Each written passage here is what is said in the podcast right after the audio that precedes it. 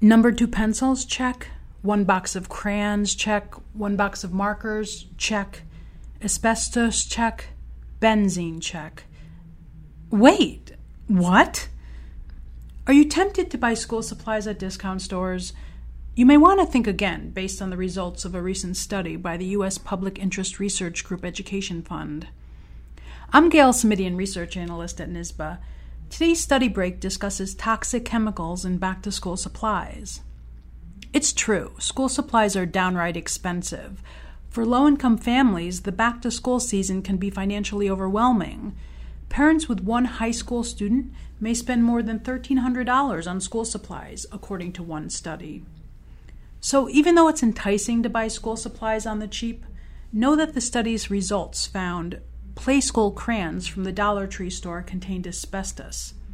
BTEX compounds showed up in the Board Dudes brand dry erase markers sold on Amazon. The U.S. Department of Health and Human Services notes that one BTEX compound, benzene, is a carcinogen, which is linked to leukemia, notes a toxicologist.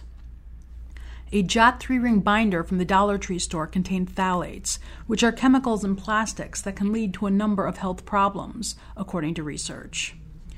Educators and parents should check the U.S. Public Interest Research Group's consumer guide prior to purchasing school supplies and sign up for product recall notices at www.recalls.gov. To learn more, go to the U.S. Public Interest Research Group's website and search Safer School Supplies Shopping Guide. You can find Study Break on Twitter at NYSBA Podcast. Thanks for listening. Until next time.